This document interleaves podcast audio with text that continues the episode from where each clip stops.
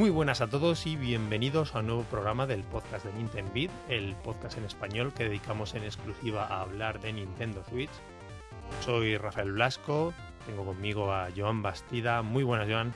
Muy buenas. Mm, esta vez hemos eh, grabado antes de lo pensado, ¿eh? Sí, bueno, a ver si damos el último empujoncito, ¿no? Antes del, del repaso de final de año. Si llegamos a hacer el repaso de final de año, yo creo que sí, ¿no? Yo espero que sí. A ver si hacemos algo especial, no lo sé. Y, y, lo intentaremos. En todo caso, el último programa dijimos que tú habías estado tocando un montón de juegos, con lo cual, visto además que ya mm, estas últimas semanas tampoco es que ha habido mucho movimiento, ¿no? Esta época yo creo que hasta que no llegue el principio de año no va a haber noticias, novedades. Bueno, están los Game Awards, ¿no? Pronto. Sí. Aunque tampoco espero un gran cosa de ellos. no gran cosa, ¿no? Bueno, nunca se sabe, ¿no? Más que otra cosa porque es un evento que últimamente ha ido ganando en los últimos años cierto protagonismo por parte de la industria, pero pero precisamente en Switch quizás no es el tipo de evento en el que espero que haya grandes novedades. No lo sé. Eh, Joan, otra cosa que te quería comentar, y antes de que nos lancemos directamente con los juegos, avisamos a los oyentes eh, que a lo mejor le cambiamos el nombre al programa, ¿no? Oficialmente en los, en los, el feed de los, pod, en los programas de podcast y demás, que ya después de tantos años, ¿no? Le pegamos una pequeña renovación, a lo mejor al logo, al nombre. Sí, bueno, llevamos tres años con eso pendiente. Mm, bueno, sí. Va tocando. Antes de, mm. de, de, año nuevo, a ver si podemos llegar ahí. Sí, yo creo que está bien.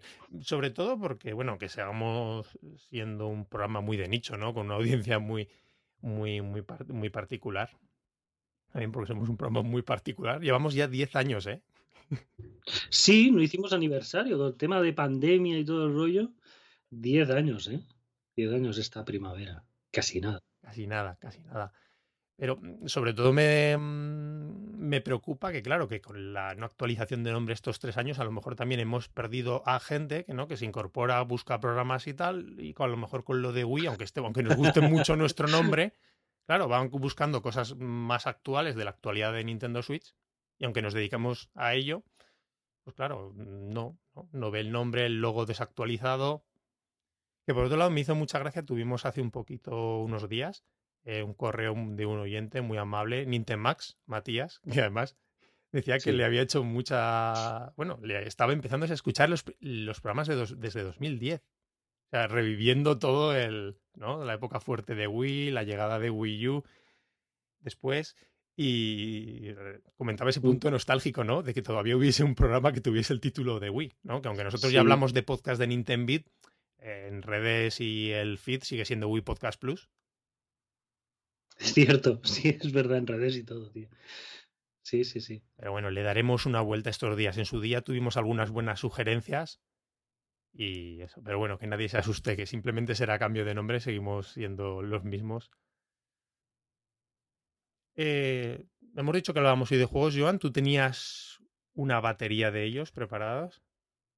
Sí, tocamos unos cuantos, ¿no? No sé, no sé cómo vamos a ir de tiempo para, para hacer más o menos. Pero no son especialmente novedades, pero bueno, son juegos que a ti te apetecía jugar, que yo tengo mucho interés por escuchar de todos ellos, porque son juegos que por una cosa u otra, pues son, me interesan y tenía pensado jugarlos cuando haya, haya oportunidad. Esa, que esa es otra, ¿no? Sí, además, bueno, ahora que también vienen muchas épocas de rebajas, ¿no? En Navidad y todo esto. Y a veces hay juegos que los dejas un poco por no ser novedad, novedad, ¿no? Y, y, en rebajillas, pues siempre es interesante pillar alguna cosita, ¿no? Cuando la ves ahí, saber si vale un poco la pena o no. Pues al menos aquí avisar un poco de lo que nos ha parecido a nosotros. Pues oye, sin más dilaciones, si te parece, arrancamos, no sé si con XCOM. XCOM, XCOM 2. ¿Mm? 2, es verdad, siempre estoy con uno. XCOM 2 Collection, ¿no? Uh -huh. Ok.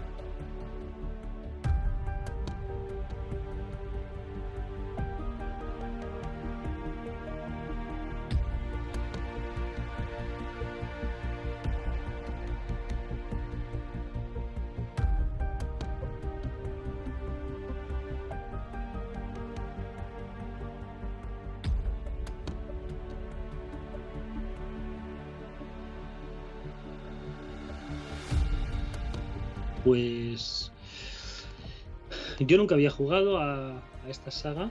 Bueno, el primero es de hace un porrón de años, ¿no? Sí, los clásicos de la serie XCOM mirando, eh, creo que es del año 94, Microprose. Sí, sí, sí, seguramente no, no tiene mucho que ver el segundo con el, con el primero. Es un shooter XCOM 2, es un shooter de coberturas. Muy similar a, a lo que pudimos ver en, en el Mario Rabbits, ¿sabes? O sea, la, base que cogía Mario Rabbits era un poco esta, este tipo de estrategia de XCOM. Em, es una batalla de alienígenas que están en la Tierra, como que han tomado ya el poder y la resistencia. O sea, tú formas parte de la resistencia, ¿no? Contra esa invasión alienígena. Sí, como siempre. Entonces, eh, la resistencia básicamente es una nave espacial gigante, ¿sabes? ¿Sabes? Eh, tipo el barco volador este de los Vengadores. Pues una cosa así. Entonces vas dando vueltas por el mundo haciendo misiones un poco como de guerrilla, ¿no? Atacando eh, puntos estratégicos, no sé qué, todo es un poco random, ¿eh? porque es, es, un poquito aleatorio todo esto. Vale, o sea, tú eso es la resistencia humana, ¿no? Para que nos entendamos. Sí, y se va generando y tal. Bueno, luego en las pantallas, pues... Mm, es un poco eh, mapa de casillas, aunque no se vean las casillas, pero tienes X casillas de movimiento, eh, los personajes se cubren a media cobertura o cobertura completa. Eh, tienes varios personajes que ahí es, más, más que las coberturas y tal. Em, es, la, la, variedad de personajes y las especializaciones que van cogiendo mientras juegas. Es un juego también que tiene, tiene muerte permanente de los personajes. Mm que una vez se te carga una unidad. Sí, lo que pasa es que ninguno, ningún personaje es especial por sí mismo, ¿vale?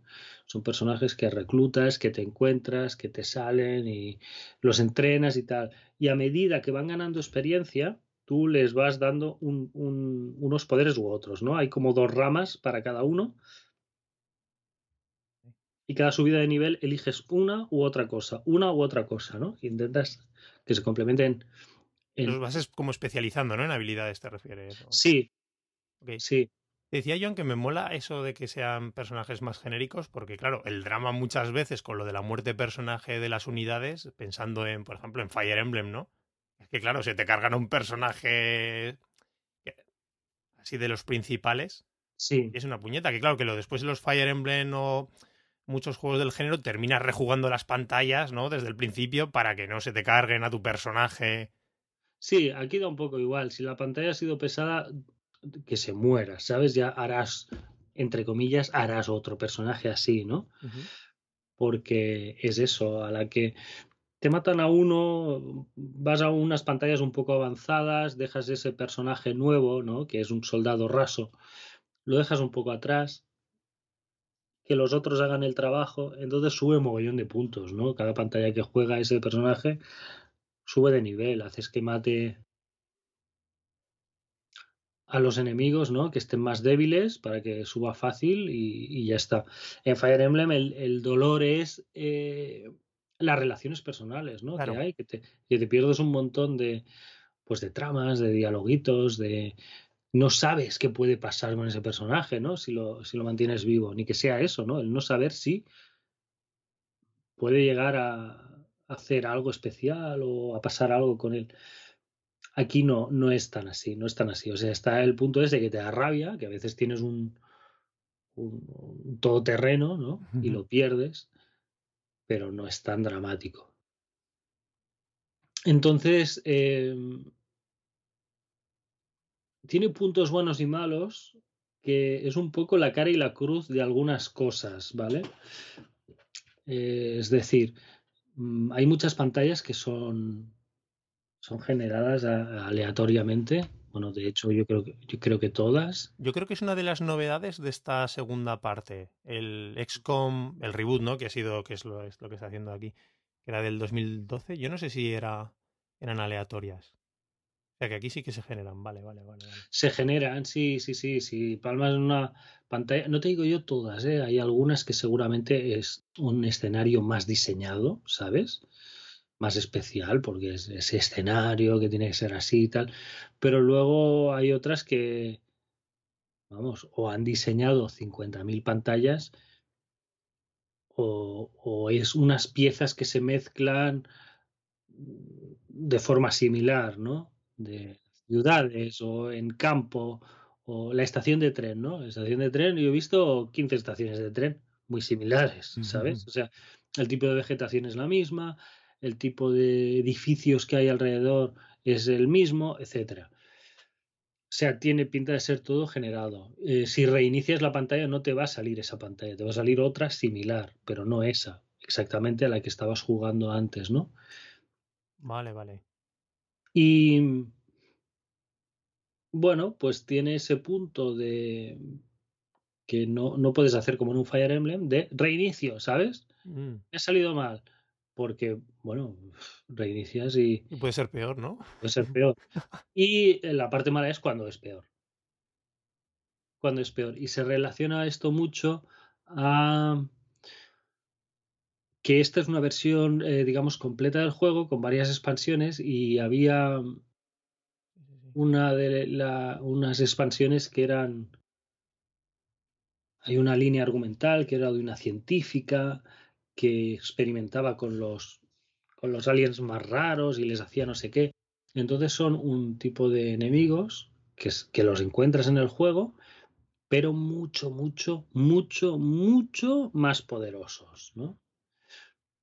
Eh, es un juego por turnos, ¿vale? Que juegas, tú mueves todos los turnos de tu tropa y luego el enemigo mueve todos los turnos de su tropa. Pero estos enemigos especiales, cada vez que haces un, un movimiento, él hace un movimiento. Mm. Entonces, hacen al final dos movimientos. no, no, no, no, no. Tú tienes, por ejemplo, seis personajes en una pantalla normal, pues tú mueves uno, ¿vale? Tiene dos movimientos. Otro tiene dos movimientos, ¿no? Y tú mueves los dos movimientos de los seis. Y luego el enemigo, pues todo lo que, lo que tenga ahí en, en, ese momento, ¿no? El enemigo. Este es cuando tú mueves a uno de los tuyos, el enemigo ese se mueve. Cuando le haces el segundo movimiento al tuyo, el enemigo se mueve. ¿Vale?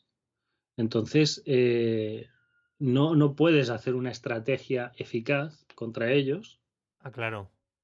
Bueno, puedes colocarlos de una forma para hacer que venga por un lado, atacarle desde otro. No, porque cada vez él se mueve, te ataca, te ataca otro, te no sé qué, te dispara y dices, hostia, eh, estoy yo corriendo con los muñecos y él me está friendo, ¿no? Son muy duros. Y no puedes, no puedes evitarlos. O sea, es un contenido añadido que lo que puedes evitar es la campaña de eso, de esos enemigos, ¿vale? que es que tú descubres el laboratorio donde hizo la serpiente mutante, ¿no? Y haces todo el recorrido, entonces llegas al final y luchas con la serpiente mutante, que tiene como 15.000 de vida, ¿vale? O sea, que tiene grandes enemigos finales, ¿no? Que eso está chulo. Sí, también. tiene varios, tiene varios. Y no la matas nunca, ¿vale? Eh, pero cuando te la vuelves a encontrar, tiene la misma vida que le dejaste anteriormente, ¿vale? Y es así, ¿no? Son varios capítulos que te vas encontrando a ese enemigo en cualquier pantalla, nunca lo sabes. Entonces lo que quitas es la pantalla esa de presentación de ese enemigo, ¿no? Del laboratorio, toda esa, esa historieta, fuera. Pero te sigue apareciendo de forma aleatoria en cualquier pantalla. Pero llega un momento que te lo cargas, ¿no? ¿O no? Claro que llega un momento que te lo cargas, pero son enemigos que te pueden hacer muchísimo daño a todo el recorrido que llevabas hecho, ¿sabes? hasta ese momento. Luego, cuando llevas al. A mí, el de, el que, de los que menos me costó fue el más duro, ¿sabes?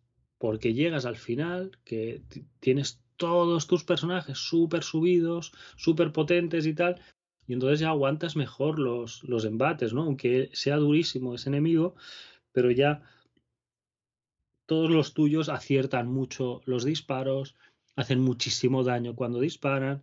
Entonces, enseguida que le aciertan dos o tres golpes chungos, ya huye ¿no? del escenario para que te lo vuelvas a encontrar dos o tres pantallas más adelante.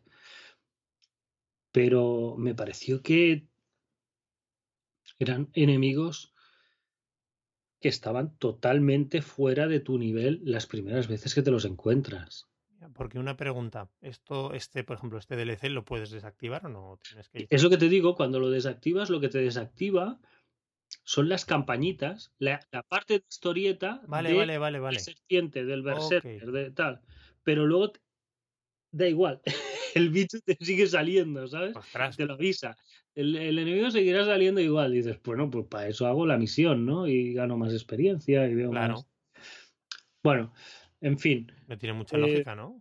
Sí, sí, sí. Entonces, eh, sí que el juego construye, es súper, súper hábil porque tiene muchas variaciones, muchos tipos de enemigo, te cambia mucho, ¿no? En unos tienes que ir muy al ataque, en otros tienes que flanquear, en otros cuando vienen más te vale salir corriendo, ¿sabes? Y, y, disparar alejándote de ellos, ¿no? Porque son un poco tanqueta que te, que te viene hacia ti. Eh, varía un montón. Subir a posiciones altas, eh, colocar tiradores, piratear, eh, torretas y cosas así. Tiene un montón de variantes, pero al final se acaban los recursos ¿no? de, la historia. Hay una, una, base que es un poco galimatías, que tienes que ir eh, mejorando para avanzar la historia. Eso es un poco, ya te digo, un poco lío. Y hacer un laboratorio. En el laboratorio tienes que contratar a tres ingenieros y, dos científicos. Esa es la parte de gestión de tu nave, ¿no? La parte de gestión de la nave, que es lo que hace avanzar la historia realmente. O sea, no las misiones que te pasas, sino cómo vas desbloqueando en tu hub principal. Exacto, exacto. En las misiones lo que pasa es que hay, por ejemplo, están atacando no sé qué campamento, ¿no? Si tú vas a, a ayudar a los del campamento, pues igual ganas un científico, ¿no? O dos ingenieros. Al final conseguir recursos, ¿no? A través de las misiones, vale. Aparte de, materiales y de cosas, ¿no? Que construyes armas nuevas y experimentales, tal y cual. Mm, sí que encuentras, pues, personajes, eh, o sea, soldados que reclutar o científicos o cosas así. Pero cuando vas muy, muy, muy avanzado, yo estuve rematando pantallas y no pasaba nada en el juego ya, ¿sabes? O sea, ya había agotado todas las líneas de argumento y había una misión que era, oh Dios mío, tenemos que ir a rescatar a fulanito que está no sé dónde. Y yo pasando de todo, me daba una vuelta ahí por el planeta entero, buscando misiones que me hubiera dejado y tal. Eh, en fin, es el problema de, de, de darle unas tramas argumentales que son malísimas, porque a mí lo que menos me ha gustado de este juego es la historia. La historia es una calamidad. Es una calamidad. O sea, es la típica historia facha, ¿sabes? De glorificar a un líder militar y no sé qué, ¿sabes? Es que es tan absurdo. O sea, el juego arranca que tú llevas al personaje a un comandante, ¿no? Que mm, desapareció, quedó eh, capturado y tal, que es el, el protagonista del primer XCOM pues quedó capturado hace como 20 años, ¿no? Y arrancas el juego que es una misión de rescate de, del fulano ese que es tu personaje en teoría, ¿no? En la que mueren dos o tres pavos. Y dices, vamos a ver. Y es porque eres como súper especial, ¿sabes? Eres el comandante que sin ti los demás no pueden hacer nada, por lo visto, en décadas. ¿Sabes? ¿Qué han hecho estos en 20 años? Algo habrán hecho, ¿no? Estar aquí, tienen una nave espacial molona, con, laboratorio, con tal. Bueno, ¿sabes? O sea, te, han rescatado a ti en una misión también de super chunga, no sé qué. ¿por qué eres tan especial? Y todo el rato diciéndotelo, y comandante, no sé qué, no, eres el mejor, solo tú puedes hacer esto. ¿Qué dices? ¿Qué dices? Pero todo con la música esta de película bélica de estas actuales, ¿sabes? me, ha agotado mucho, me ha agotado mucho eso. Me ha agotado mucho. Prefiero. Mira que lo tenían fácil porque es todo muy, muy cutre. Es muy cutre, ¿vale? Muy. de extraterrestres fascistas. Y al final pareces tú más fascista que los extraterrestres, ¿sabes? Dices, tío, tienes un argumento de aliens aquí invadiendo, alienígenas serpiente, cosas de estas, ¿no? Un poco pulp, cutre. Juega con encanto, ¿no? Eso. Ríete, ríete, un poco, hombre, ríete un poco. No, no, qué comandante, no sé qué. ¿Sabes? que Parece que tiran más por la parte sabélica, ¿no? Que por todo el tema de ciencia ficción. Muy, muy. Muy Independence Day, ¿me entiendes? Ya, ya, ya, Es, eh, ríete un poquito, tío, no, no, el patrioterismo este cutre y culto al líder es, es muy, muy cutre, muy cutre, pero bueno, en fin. Te iba a preguntar, Joan, ¿qué tal gráficamente la versión del... Pues gráficamente yo lo he visto bien, sí que tiene lo que se ha criticado, ¿no? El frame rate. Frame rate, claro, en este tipo de juegos a mí no me preocupa mucho el frame rate. Hombre, a no ser que esté cayendo a 10 ahí y vaya los personajes ahí como a pedales, pero. Sí, sí, tiene caídas muy fuertes, te digo muy fuertes, ¿eh? Pero es, por ejemplo, hay, hay, depende del movimiento que hagas, del disparo, ¿no? Tú pones, haces una acción que es hacer que un personaje corra hasta tal punto, ¿no? Y se cubra. Entonces la cámara es como que se mueve a cámara al hombro, ¿no? Del personaje. Ah, vale. Y, pa, pa, pa, y sale corriendo y se cubre. Pues eso en algún momento petardea. Y petardea fuerte, ¿eh? pero es una escena de... ¿Me entiendes? Claro, pero no es una escena de acción, ¿no? Porque no lo diriges, entiendo que no lo diriges en tiempo real. No, no, no, tú mueves la flecha de esta casilla a esta casilla y entonces hace pi, pi, pi, pi, que dura como segundo y medio, pues a veces se encalla. Y luego lo que se encalla más es la nave. ¿La nave? La nave es, em, ¿sabes? Como estos, ¿cómo, ¿cómo decirlo? Diorama o lo que sea. ¿Sabes las películas de Wes Anderson? Sí que a veces parte las casas por la mitad. Sí, sí, o el, sí. O el barco de Live Aquatic que lo parte por la mitad. Mm. Y estás viendo todas las habitaciones con todo el mundo moviéndose. pues eso, la nave es así. Entonces, cuando hace una panorámica de la nave y ves todas las habitaciones con los muñequitos que se mueven y entonces pasas de, de hacer zoom a una, se va hacia atrás y hace zoom a otra que está en la ah. otra punta, ahí... Le cuesta, ya. Ahí la, ves sufriendo a la consola, ¿sabes? oh, Dios mío. Pero, en fin. Eh, que es algo. ningún drama, ¿no? no, hombre, no, no, no, forma parte de, de, de la parte jugable ni nada. No, no. Son transiciones que, que pueden ser vistosas y bonitas en otras consolas y aquí, aquí es un dolor, ¿vale? O sea, todo el punto vistoso bonito que pueda tener se lo carga, pero que no, no te está jodiendo la partida, vamos, ni mucho menos, ni mucho menos. No, no, un juego súper recomendado, ¿eh? La verdad. En general te ha gustado, ¿no? Quitando esos peros. La verdad, sí, sí, sí, o sea, si no hablaran los personajes sería mucho mejor pero, pero bueno, hablan y es el pero que tiene el juego. El resto está súper bien, es un juego de estrategia muy, muy, muy cuidado, con, ya te digo, muchas vertientes, muchas posibilidades que puedes apoyarte mucho en un tipo de personajes. Es muy fácil volver a jugar, ¿vale? Yo hice eh, campaña y media de este juego. Es muy fácil volver a jugar con, bueno, pues voy a enfocarme ahora en estos otros, ¿sabes? y, o hacerte equipos equilibrados o lo que sea. Pero es eso, hay varios tipos de personajes con varios, varias ramificaciones y, y, te cambia mucho las partidas, ¿eh? Te cambia mucho. Te iba a preguntar, Joan, perdona, no sé si lo has comentado antes, creo que no, pero ¿cuántos eh, tu equipo en cada pantalla, ¿vale? En cada misión, ¿cuántos puedes llevar? Al principio son cuatro, luego cinco, luego seis. Vale, hasta un máximo de seis, ¿no? Ya supongo que, bueno, eh, lógicamente el equipo, el equipo entre comillas contrario, la otra para la que te enfrentes ya pueden ser un montón de enemigos, ya eso ya. Mm, más o menos es todo igual. Lo que pasa es que luego cada vez van más equipados, te hacen más daño, tal, ¿sabes? Eh, normalmente los enemigos son, eh, que es la, la gracia, ¿no? Un poco. Son grupos de 3, 4 y difícilmente los vas a matar de un ataque. O sea, tus personajes siempre van a tener que atacar dos, tres veces para matar a un personaje enemigo. Y luego cada vez es más así, ¿no? Al principio hay unos muy cutres, pero luego cada vez son más duros y van con más armadura o armaduras especiales o etcétera, ¿no?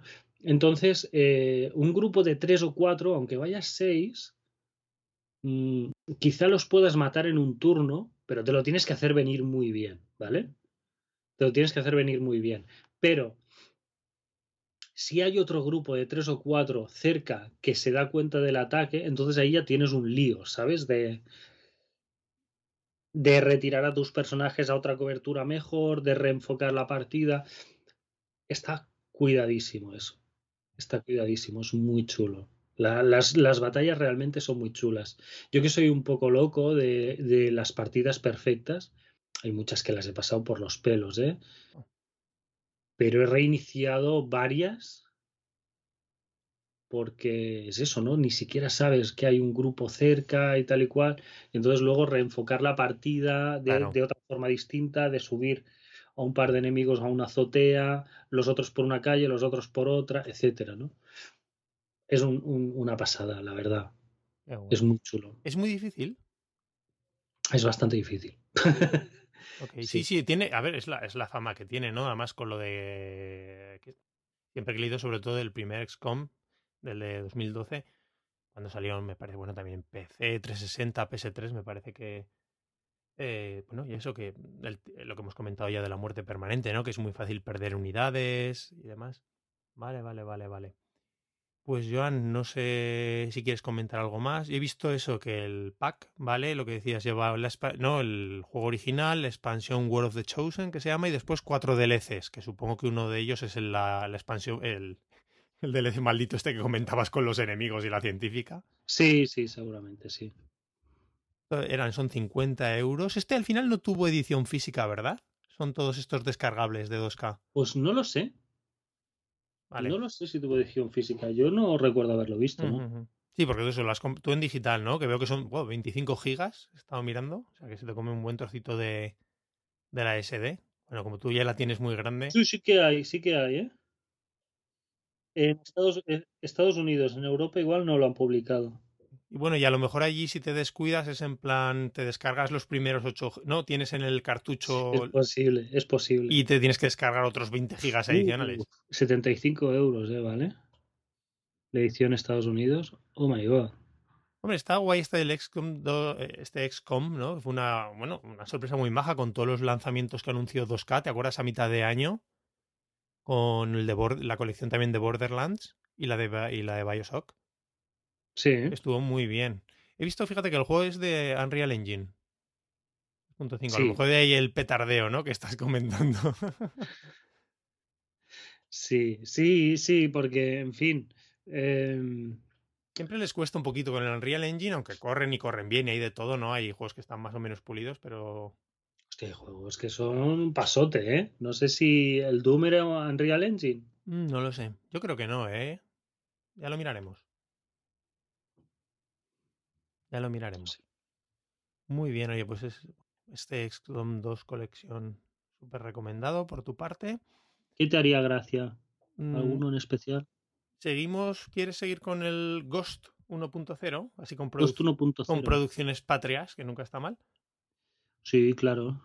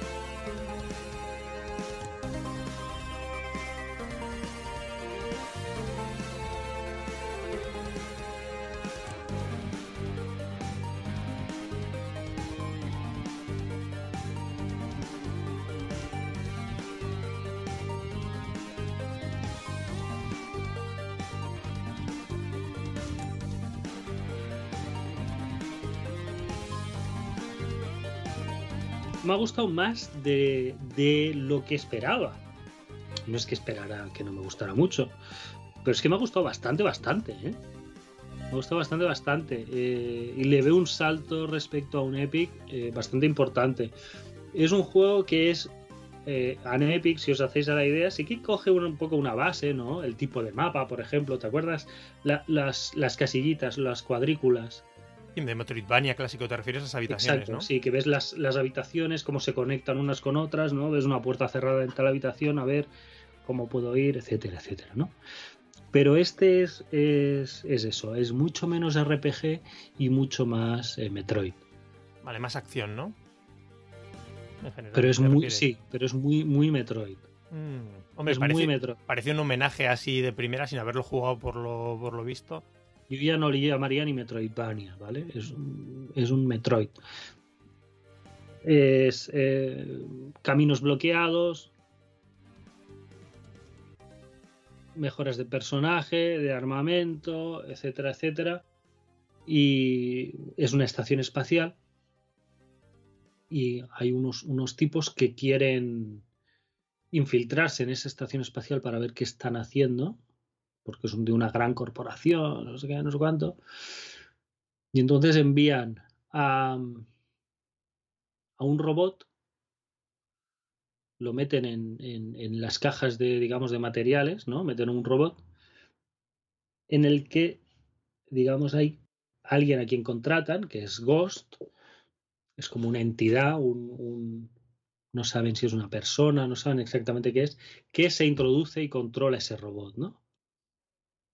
La gracia, esto me ha gustado mucho, es que los puntos de guardado son una impresora 3D, entonces cuando rompen tu robot, vuelven a imprimir eh, el robot, ¿no? Y Ghost vuelve a tomar el control de, de ese cuerpo. Qué gracia. Está ahí siempre el, el humor, ¿no? De, de, Anepic, sí, sí. de Anepic Fran, ¿no? Que es Exacto, el, el exacto. nombre de Francisco Tellez de Meneses, que es su creador, que siempre ha tenido un humor tan particular, ¿no? Sí, este es más serio, no es tan chorras, ¿vale? Anepic era muy chorras todo el tiempo. Claro, Aquí- Anepic era más en plan típico, eso, era un Metroidvania, pero ambientado así con toque de Dungeons and Dragons. ¿Te acuerdas que era un chaval, no me acuerdo el nombre del protagonista, y mira que le echamos horas, que aparecía de repente, ¿no? En un, en un super castillo, ¿no?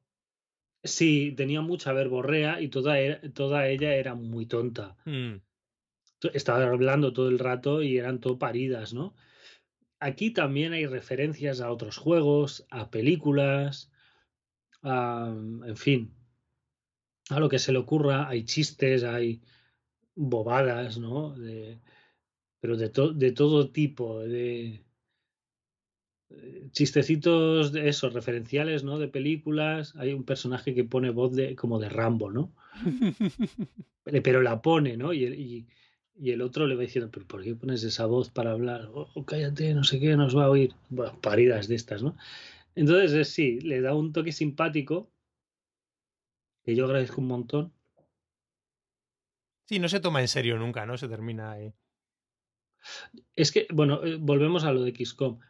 Si te tomas en serio la historia Ya, que tienes, tiene que ser muy buena, claro, eso estoy de ¿vale? Si tu contigo. historia es una chorradilla, de- vale, tienes que ser consciente de que tu historia es una chorradilla y no tiene nada de malo, ¿no? Pero tienes que saberlo. Si no lo sabes, es como es como el que hace el friki, ¿no? Para hacer reír, para hacer el tonto, para ser extravagante, llamar un poco la atención, lo que sea. Y el que es friki sin saberlo, ¿no? Que es como, uy, más mm, grima, pena, ¿no? De cosas de, no, tío, por favor, basta. no te hagas eso. Pues es un poco así. Pues este, sí, sabe manejar, es una historia ligerita, eh, no es muy original, ¿vale? No, no. Mm.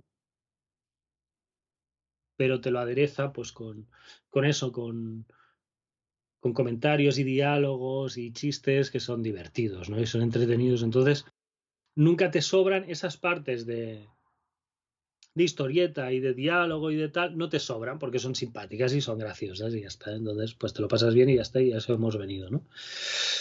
En cuanto al juego, pues eso, pues hay un- una base espacial que está bastante bien definida en lo que son las zonas, en Anepic era más mezcla, ¿no? Aquí cuando acabas una zona hay un pasillo a la siguiente zona, ¿no? Y ahí sí que hay laberinto, pero es todo laberinto dentro de esa zona. Que puedes ir y volver y no sé qué, pero siempre estás moviéndote ahí.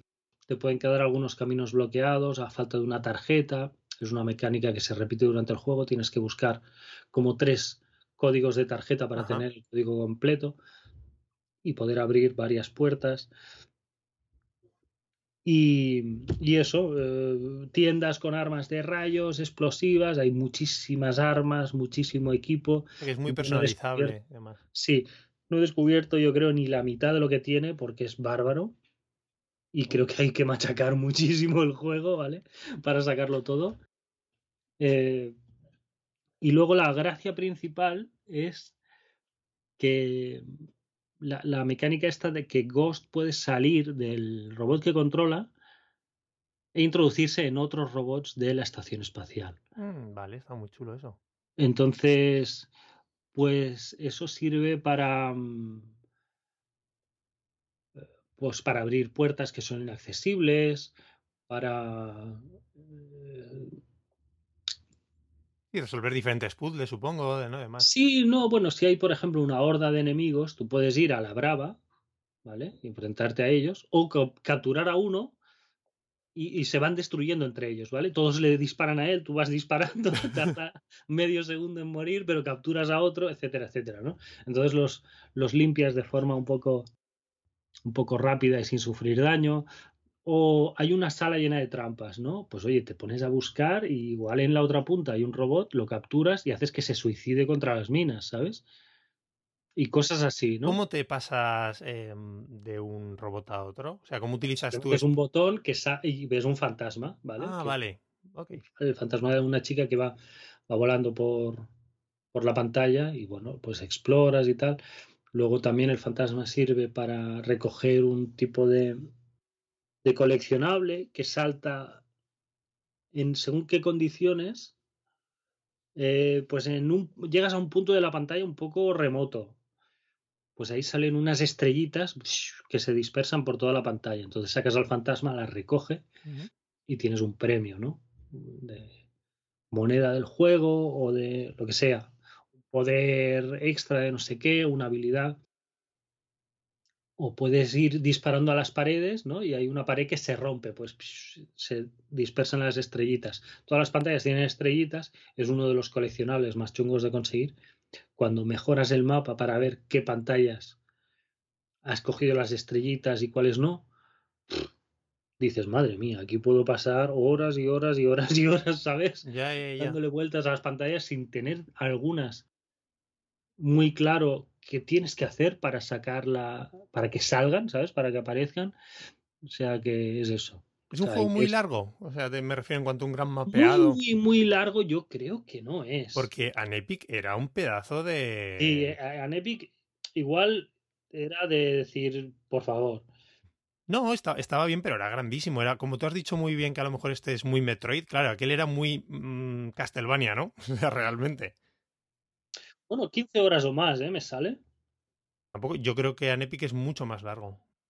Yo creo que Anepic sí es mucho más largo, pero bueno, tampoco este no es que sean 6 horas. ¿eh? Sí, sí, sí, no es una cosita. Está muy bien. A mí es una duración que me gusta mucho la que comentas.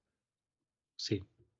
Qué bien. Y, y es eso, lo, lo, pasé muy bien. Es más, más generoso que Anepic. Es que tenía puntos, partes muy durillas ¿eh? y muy obtusas también. Sí. A pesar de ser muy divertido, muy personalizable, con un, y, un cuidado y un nivel de detalle en algunos aspectos que, wow, ¿no? Sí, sí, sí, sí. Pero bueno, aquí em, los jefes son más, más accesibles. Tienen un punto de punto ligerito, ¿eh? de ingenio, de puzzle. ¿No? Hay, hay algún enemigo que no, yendo a dispararle, no lo vas a ganar, ¿no? Tienes que sacar al fantasma, hacer no sé qué, tal. Eh, juega, ¿no? Con las herramientas que tiene el personaje para que no sea, venga, piu, piu, piu, piu, piu, todo el rato, ¿no? Está bien, está bien, ya te digo, no, no, no es un juego fácil, no es un juego fácil, pero no es eso, no tiene el punto ese obtuso de decir, por favor, esta pantalla, ¿sabes? O sea, no, esta pantalla, no, este jefe, no, ¿sabes? Es que en Anepic había algunos, a lo mejor eran momentos puntuales, pero que tela. Sí, sí, y nos lo pasamos, ¿eh? Nos lo pasamos, pero... Pues sí, este está guay, ¿eh? Está guay. Me gusta, John, de lo que me cuentas, que eso, que se le ve una evolución aquí a, a a Nepic Fran, ¿no? Como desarrollador también. Sí, sí, sí, sí. Sí que visualmente es muy vistoso, ¿no? Parece que ha contratado algún, algún diseñador para, para los gráficos, los personajes y todo todo Estaba leyendo que en teoría el juego lo desarrolla y publica él, pero debe ser en el desarrollo sí que tiene ayuda de un equipo desconocido. No se sabe quién, no sé si son gente en concreto o algún equipo de desarrollo. Mm, no te, me, da pena, no te sabría decir ahora, pero creo que sí que ponía diseño o, ah, diseño artístico tal. Sí, algún, ponía algún nombre propio, no, no te sabría decir. Pero, pero sí, sí que sí que hay aquí una digestión ¿eh? de Anepic, que era un juego muy bestia. Seguramente era muy ambicioso, o sea. Sí, totalmente. De, la escala que tenía y las opciones y todo. Y aquí está como haciendo la digestión, ¿sabes? De, de, de aquella experiencia y ha salido un juego bastante redondo, bastante redondo. No te va a volar la cabeza en, el sentido de hacer algo nuevo, de, oh Dios mío, ¿sabes? Esto no lo había visto nunca. No, es un Metroid muy ortodoxo, con sus puntos de personalidad, ¿no? Con sus mecánicas propias, pero... Pero eso me gusta, porque no el hecho de que siga mucho los cánones, pero el de que tenga esta que así aquí que Fran sepa poner su personalidad y su toque, ¿no? Que se vea que es un juego suyo y tenga sus particularidades, ¿no? No que sea uno más genéricos de los decenas y decenas de Metroidvania que se hacen hoy día, ¿no? Que muchos de ellos no tienen la mínima gracia. Este le veo ese punto personal que no se ve en todos los juegos, ni mucho menos. Claro, yo eh, por eso te decía que me ha gustado más de lo que esperaba, porque lo veías y tal, y, bueno, pues un Metroid y tal, y es verdad, es 100% un Metroid, pero, pero tiene, sus, tiene sus puntos, sus mecánicas y sus los chistecillos y tal, que sí, a mí me ha gustado mucho, ¿eh? la verdad. Qué bien, a ver cuándo lo juego. Veo que el juego ya, bueno, en Switch ya tiene un año y medio, se lanzó a mitad de 2018. El juego era, salió originalmente, como todos los juegos de, de Epic Fran, en, PC, ¿no? En Steam y demás plataformas digitales, supongo, en 2016. Fíjate, hay una cosa curiosa que creo que no está disponible en Switch, que me parece, lo leía por aquí, y esto me acuerdo cuando salió en su día. Hizo como una especie de mini precuela, pero creo que solo está en PC, que se llamaba Mini Ghost. ¿sabes? Sí, sí, cierto. No está ahí como extra ni nada, ¿no? En la...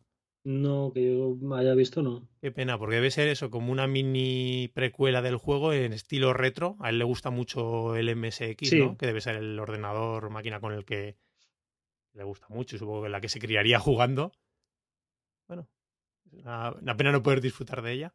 Sí, está muy bien porque hay algunos cameos aquí de, de youtubers, de, ¿Ah, sí? gente, sí, gente así un poco relacionada del mundillo, porque digamos los dos como hackers, ¿no? Hay un hacker, un ingeniero y luego está Ghost, ¿no?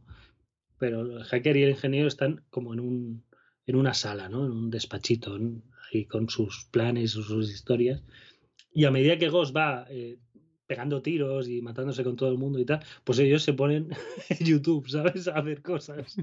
Y, salen algunos cameos, algunas cosas graciosas. Me hizo mucha gracia eh, que, decía, había como un chiste de que del boom de los juegos indie, ¿no? Ajá. Que todo el mundo ahora hace juegos indie y luego hicieron motores para hacer juegos indie y luego los motores hacían juegos indie ellos solos, ¿no? y, y entonces eh, iban explicando todo esto y, los dos, el ingeniero y el hacker, dice, ¡guau! ¡Qué flipe, ¿no? Un motor que te hace el juego solo, ¿no? Dice, sí, todavía debe haber algún pardillo que, que hace los juegos fabricándose su propio motor. Claro, supongo que a lo mejor él mismo, ¿no? No sé. Sí, sí, tiene toda la pinta. En este, claro, que no utilice. Sí, en la Epic no me suena ni que utilizase no, ni Game Maker ni cosas de estas, ¿no? sí, sí, ni incluso estaba, no me salía el nombre de él. Ah, sí, qué curioso. Sí, además supongo que además en este caso, no sé si eh, en Epic France era el mismo el porta a la consola, se encargará el mismo. ¿Qué puede ser? Yo creo que sí.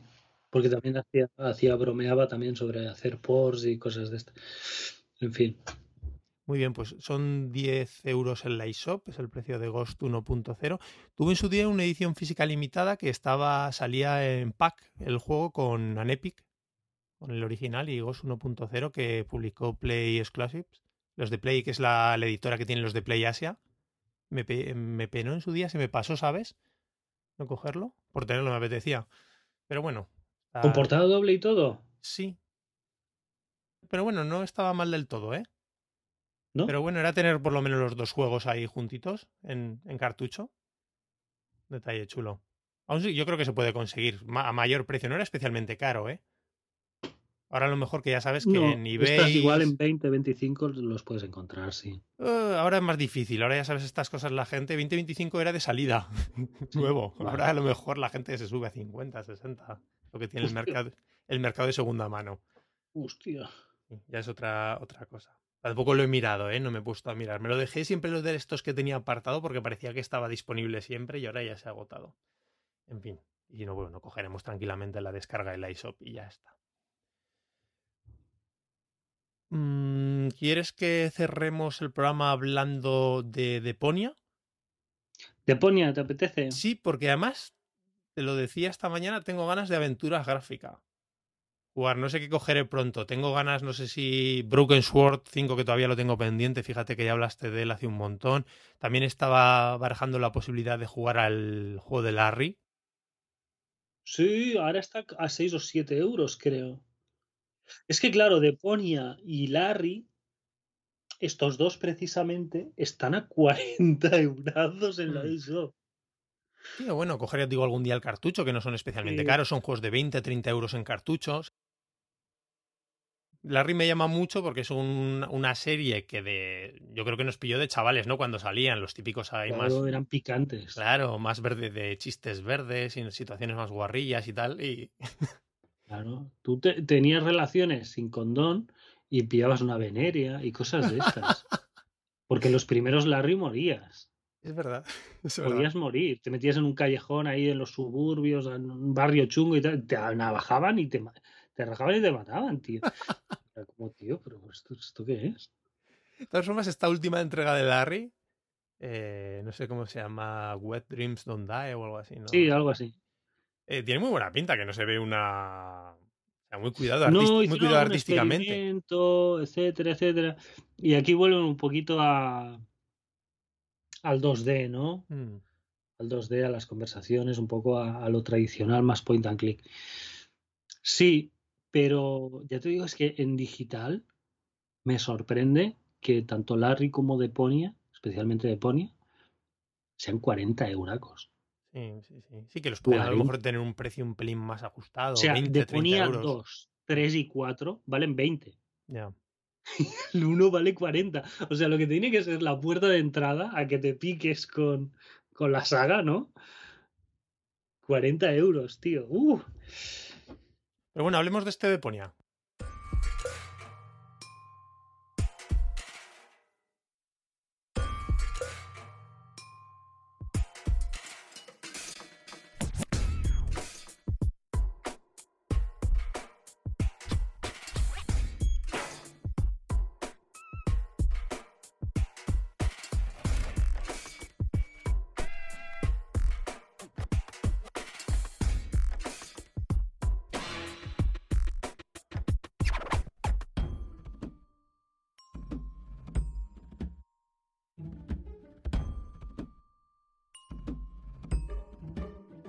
Deponia es un, poco un clásico ¿no? de lo que ahora es Dadelic, que es una, empresa distribuidora con cierto.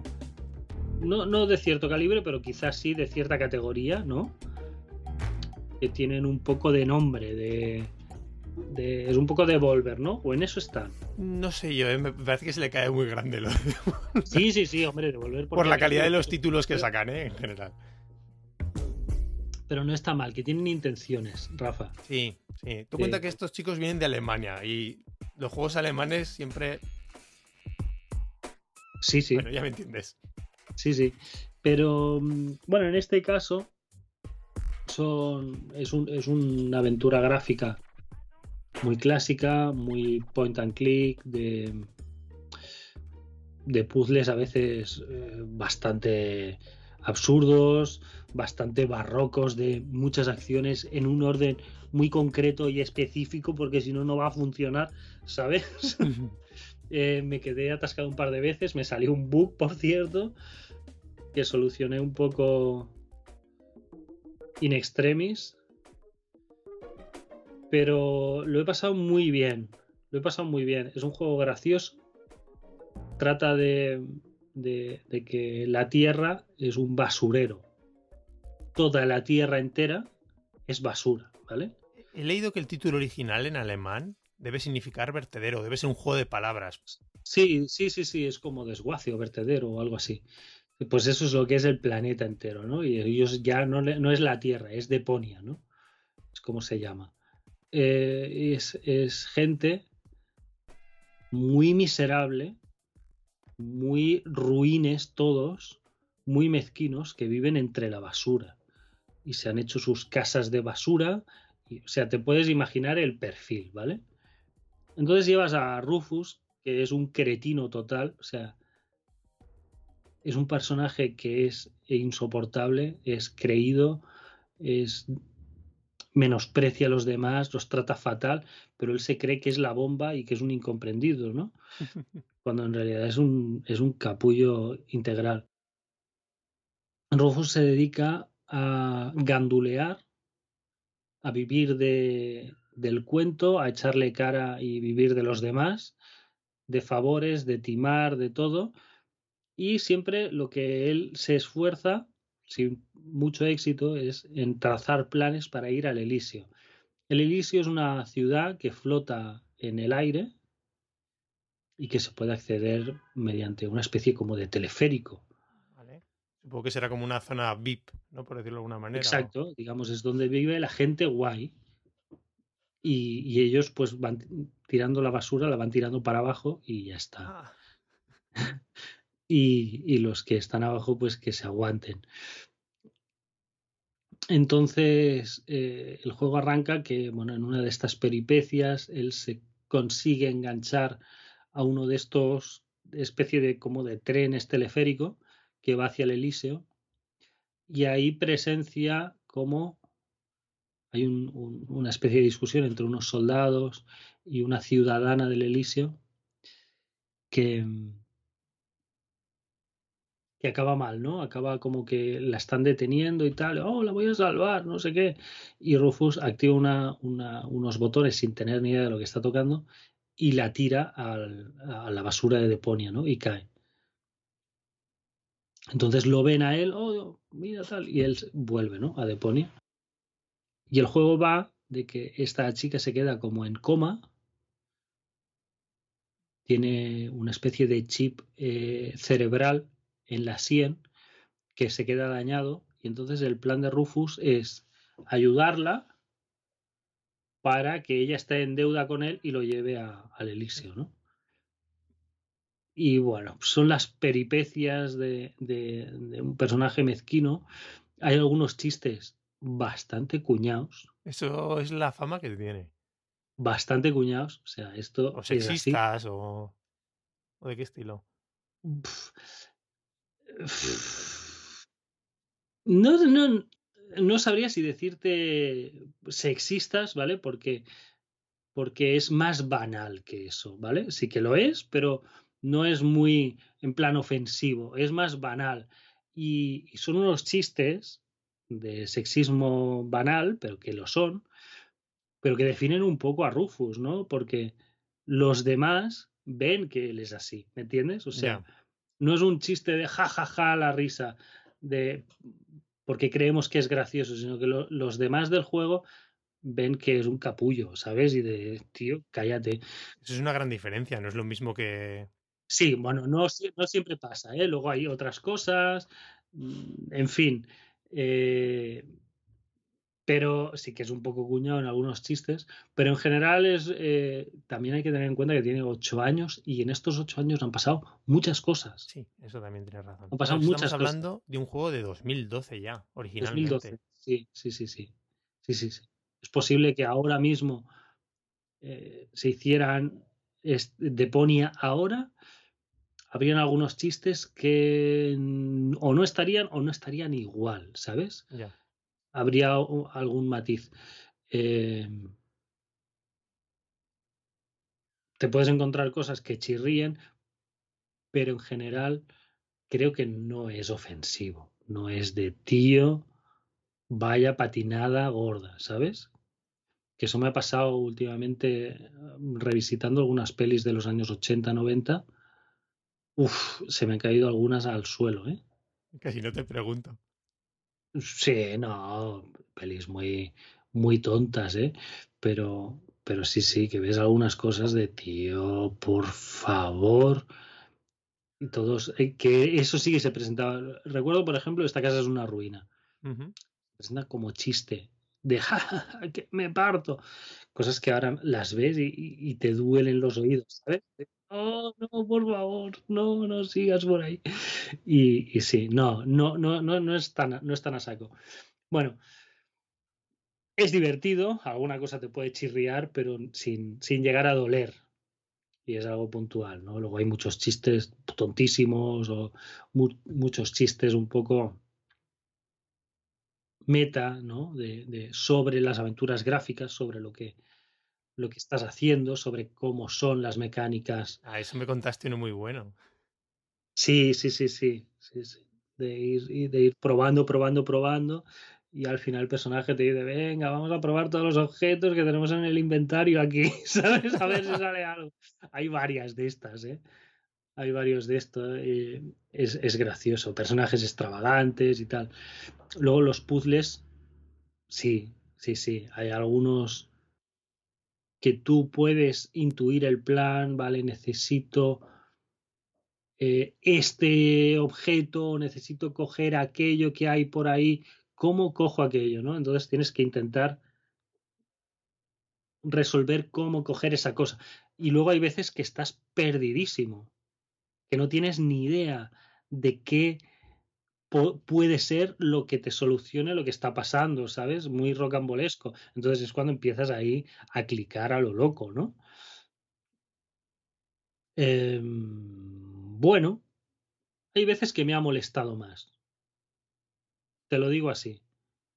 Hay veces que no sé si porque el propio juego es consciente un poco de, de que es un poco eso, el pollo con polea, y, y bromea sobre, sobre eso mismo, ¿no? Y es decir, vale, o sea, habéis hecho un juego así, con estos defectos del pasado, lo sabéis, estáis haciendo chistes sobre ello, ¿no? Pues vamos allá, ¿no? Y, y me ha molestado menos que en otras ocasiones el, el tener que clicar todo el escenario, ¿sabes? No. De a ver qué pasa, a ver qué pasa. Lo he hecho muchas veces, ¿eh? Lo he hecho muchas veces. ¿Qué tal Pero aquí, lo... Joan? Perdona que te corto en este sentido, siendo una aventura point and click, el control, ¿qué tal lo han adaptado?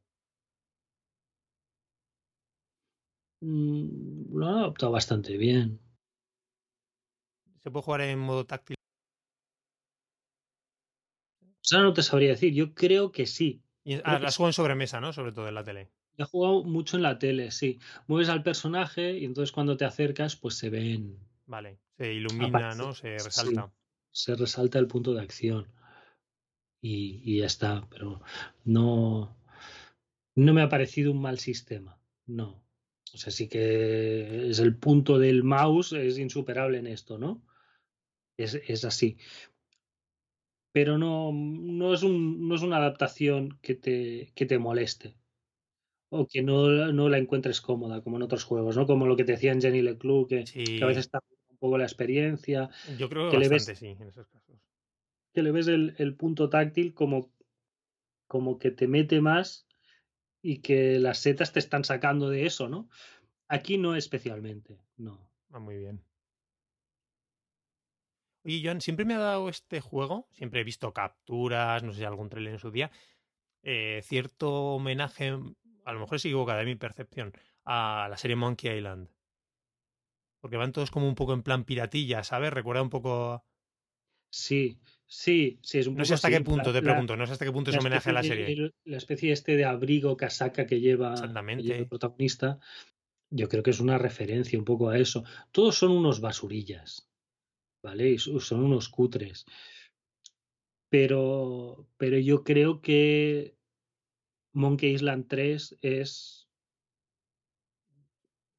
digamos, lo que estaba encima de la mesa para, para hacer el estilo gráfico, ¿no? De dibujos animados. Yo lo he visto muy bien, ¿no? Dibujo así, De caricatura de caricatura en 2D. Sí, sí, es muy guay, es muy guay. Es, Físicamente es fuerte, ¿no? El juego. Sí, sí, sí que es verdad que es un poco cansino, porque es todo chatarra y todo roto y todo sucio, Ya, ¿eh? que no hay mucha variedad a lo mejor entre. Claro, no, vas cambiando de escenarios y hay otros escenarios que... Pero más chatarra, más. Pero sí, sí, es diferente tipo de chatarra y de cosa rota y sucia, ¿no? Pero mm, aún así me da un poco de miedo que me cansara. Se las apaña. Se las apaña para, para hacer escenarios graciosos a pesar de ser eso, ¿no? Óxido y, y suciedad a mansalva. Está guay, sí, ya te digo, eh, me lo pasé bastante bien, a pesar de, de, lo cabezón que es el juego en poner algunos puzzles. Termina el juego sin tener la sensación de haber estado especialmente encallado. Eh, me reí bastante, más veces de las que me incomodé. Y, y nada, luego vi las rebajillas y me he pillado el 2 y el 3. O sea, no te digo más. No es especialmente difícil, ¿no? Este, o sí. Tiene sus momentos, ¿eh? Bueno, eso también está bien. O sea, que a Sí, veces sí. el punto de las aventuras gráficas es curártelo un poco, ¿no? Que no Sí, simplemente. no, no, es, es, es bastante vieja escuela, ¿eh, Rafa? O sea, A mí eso me gusta, que no sea todo simplemente una aventura interactiva sin más, que a veces no, están no, bien, pero. Es muy, muy, muy clásica, mucho inventario, combinar objetos en el inventario, usarlos sobre objetos que hay por ahí. Eh, y ya te digo, hay veces que es de probar porque no, no sabes bien bien cómo enfocar el puzzle. Hay otras veces que, que ves claro, ¿no? Vale, tengo que hacer esto, vale, pues le pido a aquel que haga no sé qué, ta, pim, pim, pim, pim, y lo montas, ¿no? Ya en tu cabeza. Luego hay los que intuyes, pero luego hay los que no tienes ni idea. Ya, ya. Llegas y dices, ¿qué tengo que hacer aquí? O sea, no puedo avanzar, ¿qué hago? Eh, es, muy clásico en ese sentido. Pero ya te digo que saben lo que están haciendo, saben que lo están haciendo así, y, y a mí eso me da, me da tranquilidad. Pensaba que me ibas a hablar de un juego más flojo. Y me está sorprendiendo para bien todo lo que me cuentas de Deponia. Lo veía como un juego muy, muy de segunda fila, o es la sensación que tenía. Y lo veo mucho más apañado, ¿no? Y con mucho más empaque del que pensaba. Pues seguramente sí, ¿eh? Seguramente sí. No te digo yo que sea Park. Claro, la sigo viendo un poco una serie de segunda fila, ¿no? A Deponia, dentro de las aventuras gráficas. Sí, lo que pasa es que, salvo algún destello como tipo Thimbleweed Park, ¿no? Es que Thimbleweed Park es mucho Thimbleweed Park. ¿no? Sí. que es un destello maravilloso. Pero dentro de lo que es el panorama actual de las aventuras gráficas, yo creo que es de las buenas, ¿eh? Me supongo que si nosotros, si fuésemos más de PC, que ahí siempre ha habido mucho lanzamiento estos años, ¿eh? Con el. Tú te vas a Deus de Tentacle, a Maniac Mansion, a, ¿sabes? Sí, a los grandes clásicos de LucasArts. Sí, a Monkey Island, tal y cual, es de segunda fila. Pero si te vas a lo que hay ahora, ¿sabes? Eh, está muy guay, está muy guay, porque es eso, tiene, está eh, doblado al castellano, un doblaje bastante gracioso, eh, el diseño es muy guay, ¿no? Está bien animado, tiene buenos chistes, ya te digo, con ese punto, ¿no? Pero, pero tiene buenos chistes, tiene buenos puzzles, tiene momentos chungos, que es eso, ¿no? Hay veces que puedes decir, en un juego, eh, la misma cosa que está mal en un juego y en este no sé por qué, pero te sabe mejor. ¿Me entiendes? El punto este de atasque tonto de tío, ¿cómo has hecho este puzzle así? Aquí me ha dejado más buen gusto que en otros juegos, ¿sabes? Porque a veces parece que, que, que simplemente es eso, ¿no? En otros juegos que no lo han hecho bien y aquí es un poco como que te han metido el puzzle cabrón de toda la vida, ¿sabes? De ahora toca que sufras y a sufrir y a tocar y a buscar y a dar vueltas y 15 veces por el mismo escenario, ¿no? Bueno. Sabiendo lo que vas, yo creo que te puede gustar, ¿eh? Guay, genial, genial. Eh, comentábamos eso, son 40 euros en la eShop, aunque suele, yo creo que suele estar bastante, bastantes veces de rebajas, ¿no? No lo he visto muchas, muchas veces de rebajas, pero cuando ha estado de rebajas se rebaja muchísimo. Ya, sí, que a lo mejor no es decir te lo ponen a 20 o a 10, sino que te lo dejan tirado a 5 euros, ¿no? O algo así. O... Sí. De todas formas, y también edición física, lo he visto antes en Amazon, que son 30 euretes. Está bien. Muy bien. Bueno, el resto también están disponibles, ¿no? Por lo que has comentado, que son Caos en Deponia y Adiós Deponia, que también están en la eShop. Y otro más. Ah, hay otro más, un cuarto, vale. Hay un cuarto, sí. Sí, sí. Creo, creo que es como una trilogía cerrada y el otro es una especie de cosa que hicieron después, ¿no? Supongo que para rascar dineret, ¿no? Porque tienes una saga popular, pues oye, vamos a darle el último estrujón, ¿no? a la y a lo mejor tienes alguna historia divertida de los personajes, ¿no? Y aprovechas a hacer una especie de... al margen de la trilogía. Eso es. Vale, vale, vale. Muy bien, Joan recomendado también, ¿no? En principio, con todas las. Yo creo que sí, yo creo que 40 euros duele, sinceramente. Mm. Sinceramente. O sea, si valieran 20 euros, igual que los demás, pues no te digo yo que no, ¿eh? No te digo yo que no. 40 euros, eso es decir, bueno, vamos a esperarnos un poquito. Es muy bestia, tío. Es un precio de joder. Oye, pues vaya repaso a juegos que nos hemos pegado hoy, ¿eh? Y aún tienes en el tintero. Pero a lo mejor ya los dejamos para el siguiente. Sí, sí, sí. Juegos además para el siguiente que tendrán menos de, de 10 años, como en este programa. sí, pero bueno, estamos hablando de juegos de Switch que han ido saliendo desde XCOM este año. Han ido saliendo, ¿no? Pero te ponías de 2012, eh, Ghost, ¿qué será? ¿Del 2015, 2014? 2016, creo que era. 2016. Bueno, mira, no es tan, tan, tan, tan. Pero sí, XCOM ya, pues, cuando hemos dicho? ¿2014 también? ¿O 15? 16 o 17 el, el, el XCOM 2 original, sí. Después, como han ido saliendo las expansiones, los DLC, pues ha ido. Y en las otras consolas, creo que la colección o en las otras plataformas llevaba un año o dos. Pero bueno, ahí mira. Muy bien, Joan. si te parece, eh, mm, había pensado en cerrar el programa un momentito leyendo un par de, comentarios que nos han dejado los oyentes, ¿vale? Sí, hombre. En iVox, que hace muchísimo tiempo que no lo hacemos. Así comentamos un poquito por encima. Y ya nos despedimos. Mira, eh, los dos en iVox, principalmente. También hemos tenido el correo electrónico que hemos comentado de Nintendo Max. Pero bueno, en iVox nos dejaban DSC comentaba él, dice, yo soy de los que ve el vaso de agua medio vacío con Switch. Dice, un año muy pobre por parte de Nintendo, salvado por la cantidad y variedad de muy buenos juegos indies que nos llegan. Dice, he disfrutado muchísimo con Hades. Para mí es el mejor juego de Switch de 2020 de lejos y lo sigo jugando de vez en cuando. Dice, a pesar de ser un rock-like, es increíble cómo la historia sigue continuando y la verdad es que me gustaría terminarlo del todo y nos desea ya que pasemos unas buenas fiestas de Navidad y a ver si nos, os animáis con otro programa antes del final de año con vuestros favoritos. Bueno, pues mm, con lo de Hades de, súper de acuerdo, ¿no? Ya lo comentamos largo y tendido en el, en el, en el anterior programa. Y bueno, el año medio vacío en Switch, ¿no? Con el, bueno, él dice que él de los que ve con el vaso de agua medio vacío. Bueno, es una perspectiva, ¿no? Que lo hemos comentado. Es un poco verlo, sobre todo por los lanzamientos de Nintendo. Sí. Sí, a ver, yo creo que no es raro, ¿eh? Mm, a, mí me parece una perspectiva muy válida, ¿eh? Dentro de lo que ha sido el año. Sí, joder, a ver, el año ha sido flojo, Rafa. Ha sido el año más flojo de Switch. Sí, en, cuanto a juegos, por supuesto, grandes lanzamientos y juegos Grandes lanzamientos y novedades, muy flojo. Muy flojo. O sea, es eso. Te han salido los juegos digamos, de medio año, primavera-verano, los han sacado ahora en otoño. Dos de ellos, el Mario, el Pikmin, son revisiones, ¿no? De, juegos viejos. Sí, son simplemente ports de juegos el antiguos. juego juguete que es el Mario Kart Live, ¿no? Que es súper guay, es una virguería técnica, lo que quieras, pero es un juego juguete. No es un juego de consola, ¿sabes? No es un Mario Kart, ¿me entiendes? Sí, sí, sí, sí. O sea, son, son como cosas complementarias, guapísimas, pero que tienen que defender el tipo del año, ¿no? Las complementarias.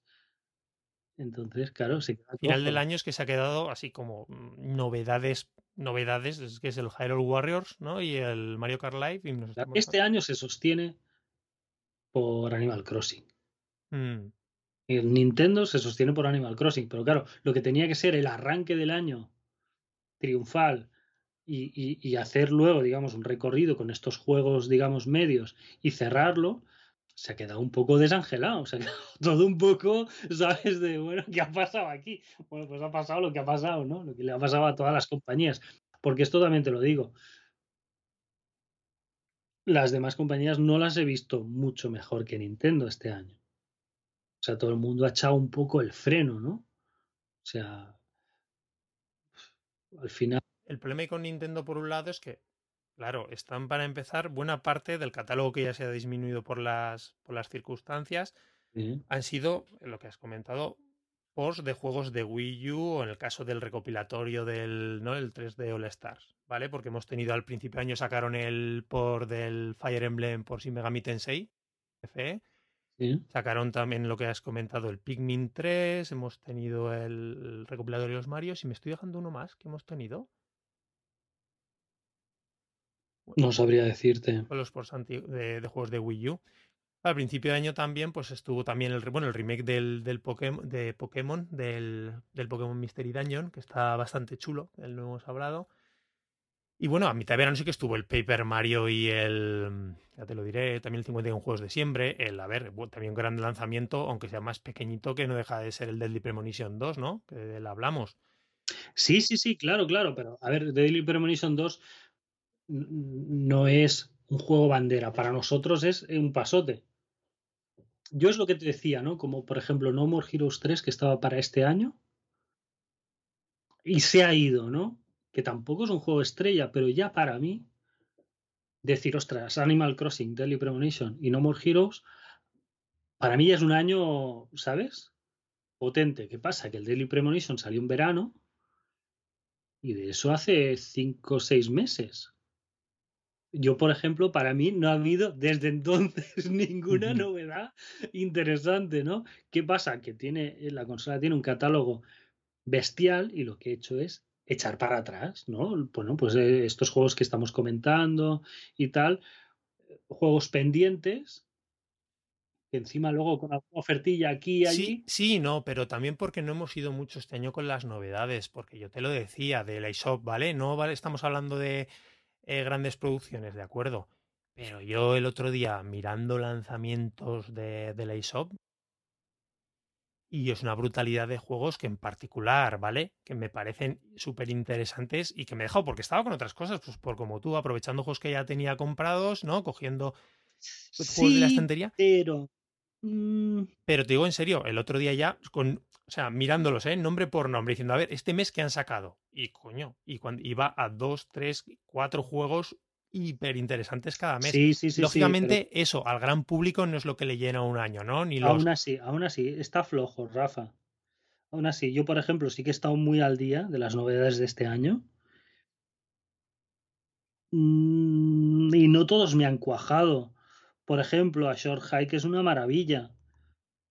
Spirit Fader ya te lo dije, o sea, me pareció un juego que estropean a mitad de camino y de lo que pasa a ser una maravilla, una obra maestra, a mí se me vino abajo, pero, pero eh, de cabeza, de cabeza, de tirarse de cabeza y que no haya agua en la piscina, ¿vale? Tal cual. Entonces, eh, tampoco te sabría decir tantos, tantos, tantos, tantos. Pues yo sí, ¿eh? y, tengo la, y tengo la lista recopilada. Y, juegos de editoras gordas como Devolver Digital y demás, que han sacado dos, tres juegos que no he probado en todo el año. Sí, sí, sí. Pero es lo que te digo, ¿no? Son juegos que son indies y tal.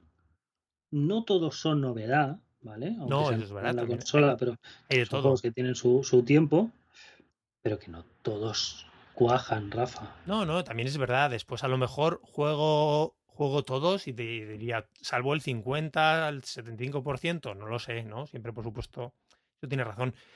Pero aún así, en la, la eShop, por ejemplo, veo que ha funcionado mucho. Pero claro, también que estés a lo mejor muy a la eShop, ¿no? Y que no te importen tanto esos No, grandes pero títulos. igual, igualmente, ¿eh? igualmente este año es que eso es difícil porque, a ver, es eso. Switch es una consola de, de mucho éxito, salen muchísimos juegos y es difícil. Es difícil quedarte sin juegos a que jugar en esta consola. Yo lo veo imposible, yo no lo veo difícil, lo veo imposible. Es, es eso, es eso. Siempre echas, haces lo que he hecho yo, echas para atrás, a ver qué me he dejado, qué esto, qué lo otro, tal y cual. Pero Pero digo una cosa, incluso en eso, Joan, es lo que te discuto. Todos, todos los lanzamientos de la eShop de calibre y tal y cual. Y tú lo comparas con el año pasado, Rafa, y es como mínimo igual. Sí, sí, pero es que el año fue, el año pasado en eShop estuvo súper bien. Claro, pero en este año es lo mismo por un lado como máximo, por el lado eShop. Como máximo estás igual que el año pasado. Con el resto menos. Ya no O sé qué decirte, habría que ver, es lo que te digo, es que ha habido mucho, muy buen juego y que se nos hemos, y nos hemos dejado ya mucho pendiente este año. Ya te digo, al final es por tiempo, joder, si jugaré, hemos jugado un montón. Sí, que sí, que sí, que sí, pero te falta, te siguen faltando juegos aquí, Rafa. Mm, pero fíjate, Joan, tú ahora pues te has cogido esto aprovechando unas ofertas, de acuerdo, está genial, dices, pero yo ahora mismo para llenar así si tuviese dos meses que jugar, no necesitaría irme a 2017, 2018, 2019. Solo de novedades en eShop muy chulas. Sí, sí. Y te estoy hablando de, yo qué sé, desde un Streets of Rage 4. Te estoy hablando, bueno, no hemos tocado en el programa, aunque lo jugamos a principios de año, un Two Point Hospital, que ya incluso ya es más que, que ya es más que un pequeño. El- tienes el nuevo Santae. Hablábamos, yo qué sé, del, del. Hace poquito hablábamos estos días del Lowly Mountain Downhill. Ha habido un montón de juegos por ahí. Y esto te estoy diciendo cuatro, ¿eh? O sea, y tengo aquí apuntados un montón. Muchas novedades también, ¿eh? Serán pequeños lanzamientos. El Night and Bikes que hemos tenido, ¿sabes? También así en más plan de aventura. Un una pasada de juegos este año. Lo que pasa es que al final, también es el problema con la eShop y con tener a una plataforma tan puntual, es que al final pasan los meses y sale tanta cosa que no te enteras al final. O te pones a mirar los Sí, sí, detenimientos. Chicken Polish. Mira, por ejemplo, la sí, lista. que ha salido hace poquitos días, ¿no? Me Sí. parece. O sea, poquitos, el último mes pasado. Telling Lies, que es de un juego de hace un año o dos, que salió este año en la shop. Este, estoy aquí pendientísimo. Que te- sí, que sí, Rafa, sí han salido un montón, que yo también los tengo en la isla. El Rocky también. Exactamente, el Rocky, que tiene unas. Y sí, no estamos hablando de el año que te define Nintendo. Disc Room, Yuppie Psycho. Yuppie Psycho estoy, tío, que me muerdo las uñas. Por eso, por ejemplo, esos son de los dos últimos meses. O sea, tienes tres, cuatro, cinco juegos que dices, madre mía. Sí. Pero es lo que te digo, que otros años tenías esto y más cosas. Tenías eso y los grandes lanzamientos. Claro. Pero, Pues, pero la ISOP ha estado muy, muy bien. y muy yo, sí, sí, pero una Navidad, Rafa, tío. bien. Sí, claro. Yo no quiero una Navidad en que mi juego de Navidad sea el Zelda Actimel de Ubi. en eso estoy de acuerdo contigo. ¿Me entiendes? Sí, sí, sí, sí, sí. eh, eh, pues no, y ya te digo, pues me, me estoy comprando los indies, eso, a, a- a puñados y encantado de la vida y maravillosos y genial. Pero joder, es Navidad, tío. es Navidad. Yo a lo mejor eso no lo echo He de menos, pillado- ¿sabes? He pillado el, el Zelda Actimel de Ubi. Vale, ok, pero no es lo ideal. No es lo ideal. Ya. Formas de verlos. Yo el Zelda este de, de, de Hacendado de Actimel no me lo compraría en principio. Ya me tienes que decir que es muy bueno para que me gaste el dinero en él. Pero llego, el, llego un diciembre con el Siren the Wanderer a principios de mes, con el Sakuna recién sacado, incluso dos o tres lanzamientos más de Isop, digo, madre mía. o sea, No puedes desenvolver en Navidad el Siren de Wanderer. eso es verdad. Está prohibido eso. Eso no es puede verdad. ser. Te puede gustar mucho. No es un juego de desenvolver el día de Navidad. Para mí lo sería, pero el problema es que no hay edición, de física. Actimel sí es desenvolvible. Seguramente me haría más ilusión a mí, Joan. Sería más como el niño en la Nintendo 64 si tuviera el Siren de Wonder que de Sí, sí, sí, claro que sí, pero ¿me entiendes? o sea, dentro de, de, mira, que me han traído los reyes, ¿no? Y haces la fotito ahí con las cuatro cosas. El Siren es de esto que es. Los críos, no, no, no es navideño. Es un juegazo, pero no es navideño. El Actimel, el CD de Actimel sí es navideño. Y Nintendo no nos ha dado nada navideño, tío. Pues ya está, o sea, es que es eso, lo más navideño es el juego de Ubi, que será, que será regular, pero, pero ahí está, ¿sabes? No, es que claro, el año pasado tenías el, el Link's Awakening, el, y a ver, el año pasado. El Luigi's Mansion, tío, joder. De lanzamiento first party, la segunda mitad de año fue una locura. El Pokémon, ¿no? Pokémon, Luigi's Mansion, el Link's Awakening, tío. Eso es una Navidad. El año pasado fue muy bruto. Claro, este ha sido un contraste muy grande en ese sentido. ya está. Seguramente el año que viene, pues yo qué sé lo que vamos a hacer. Tenemos que comprarnos una capucha para ir a robar al FNAC, porque si no seguramente no nos va a dar, no nos va a dar ni para la mitad, es probable. Pero este año está como está. Voy a leer el último el comentario que teníamos de Manuel Bravo, ¿vale? De buenas, me alegra mucho volver a, veros por aquí. Os quería comentar que me encantan los análisis que hacéis sobre lo que han anunciado Nintendo entre programa y programa. Son opiniones muy acertadas e interesantes. Oye, pues muchas gracias. También decía que sobre los juegos que comentáis sé que os ha gustado mucho Hades. Dice, pero mira, aquí es lo contrario que en este caso que DSC. Dice, pero no lo compraría ni loco. Y os digo por qué. Primero es un roguelike, segundo es de los creadores de Bastion, un juego que compré en rebajas y no me gustó nada de nada. Bueno, y para gustos no hay nada escrito. A mí Bastion me parece que un juegazo, ¿no? Muy mal, ¿eh? Muy, mal. Muy mal. Porque no estamos para bloquear seguidores, pero Dice, bueno, dice, me costó mucho terminarlo. Dice, y eso que es corto. Dice, este fin de semana me acordé de una de las recomendaciones de Rafa, Golf Story. Lo he comprado por 7 euros el eShop y estoy deseando empezarlo, a ver qué tal. Pues yo supongo que le encantará. Eso sí, yo siempre hago la mención, creo que lo dije en el programa, eh, requiere su cierto nivel de inglés para disfrutarlo ahí al máximo. Pero bueno, no deja de ser un juegazo. Seguramente de las mejores exclusivas que tiene la consola en el panorama digital. Eso sin duda. A ver si te lo juegas algún día, Joan, por cierto. Mira, yo Bastion, fíjate que es de los pocos juegos que me he acabado dos veces en Switch.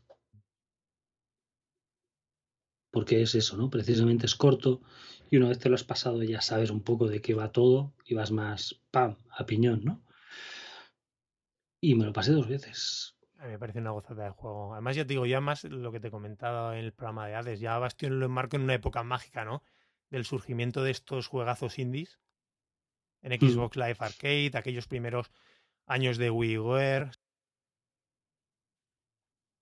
Sí, ese surgimiento ya de popularización de todos los juegos de. Y además de gran producción, porque indies había también muchos, ¿no? Pero una serie de títulos, este Bastion, Braid, el Bionic Commando, grandes juegazos, ¿sabes? De esa época. Ahora, bueno, tendremos también el lanzamiento pronto, creo, no sé si a principios de año, del, del de Scott Pilgrim, también del beaten up. Castle, ah, sí, lo, lo, publican en Switch. Sí, sí, sí, Castle, Crash, Castle, Castle Crashers, que ahí, joder, que, vaya épocas. Vaya época. En fin, oye, pues de todas formas, muchísimas gracias a, por los, los comentarios y, y, a todos los oyentes. Muy bien, Joan, si te parece, vamos despidiendo el programa, ¿de acuerdo?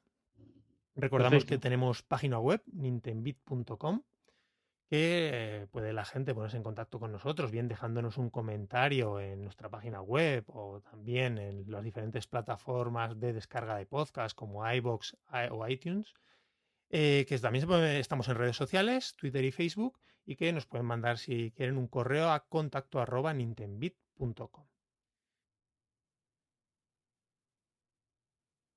a ver si conseguimos sacar tiempo para el de ese programa de favoritos de final de año muchos juegos. Me da pena, ¿eh? porque va a ser una visión de más. Para mí lo veo y digo, es que se nos han quedado tantas cosas, como todos los años, ya es la misma cantinela de siempre.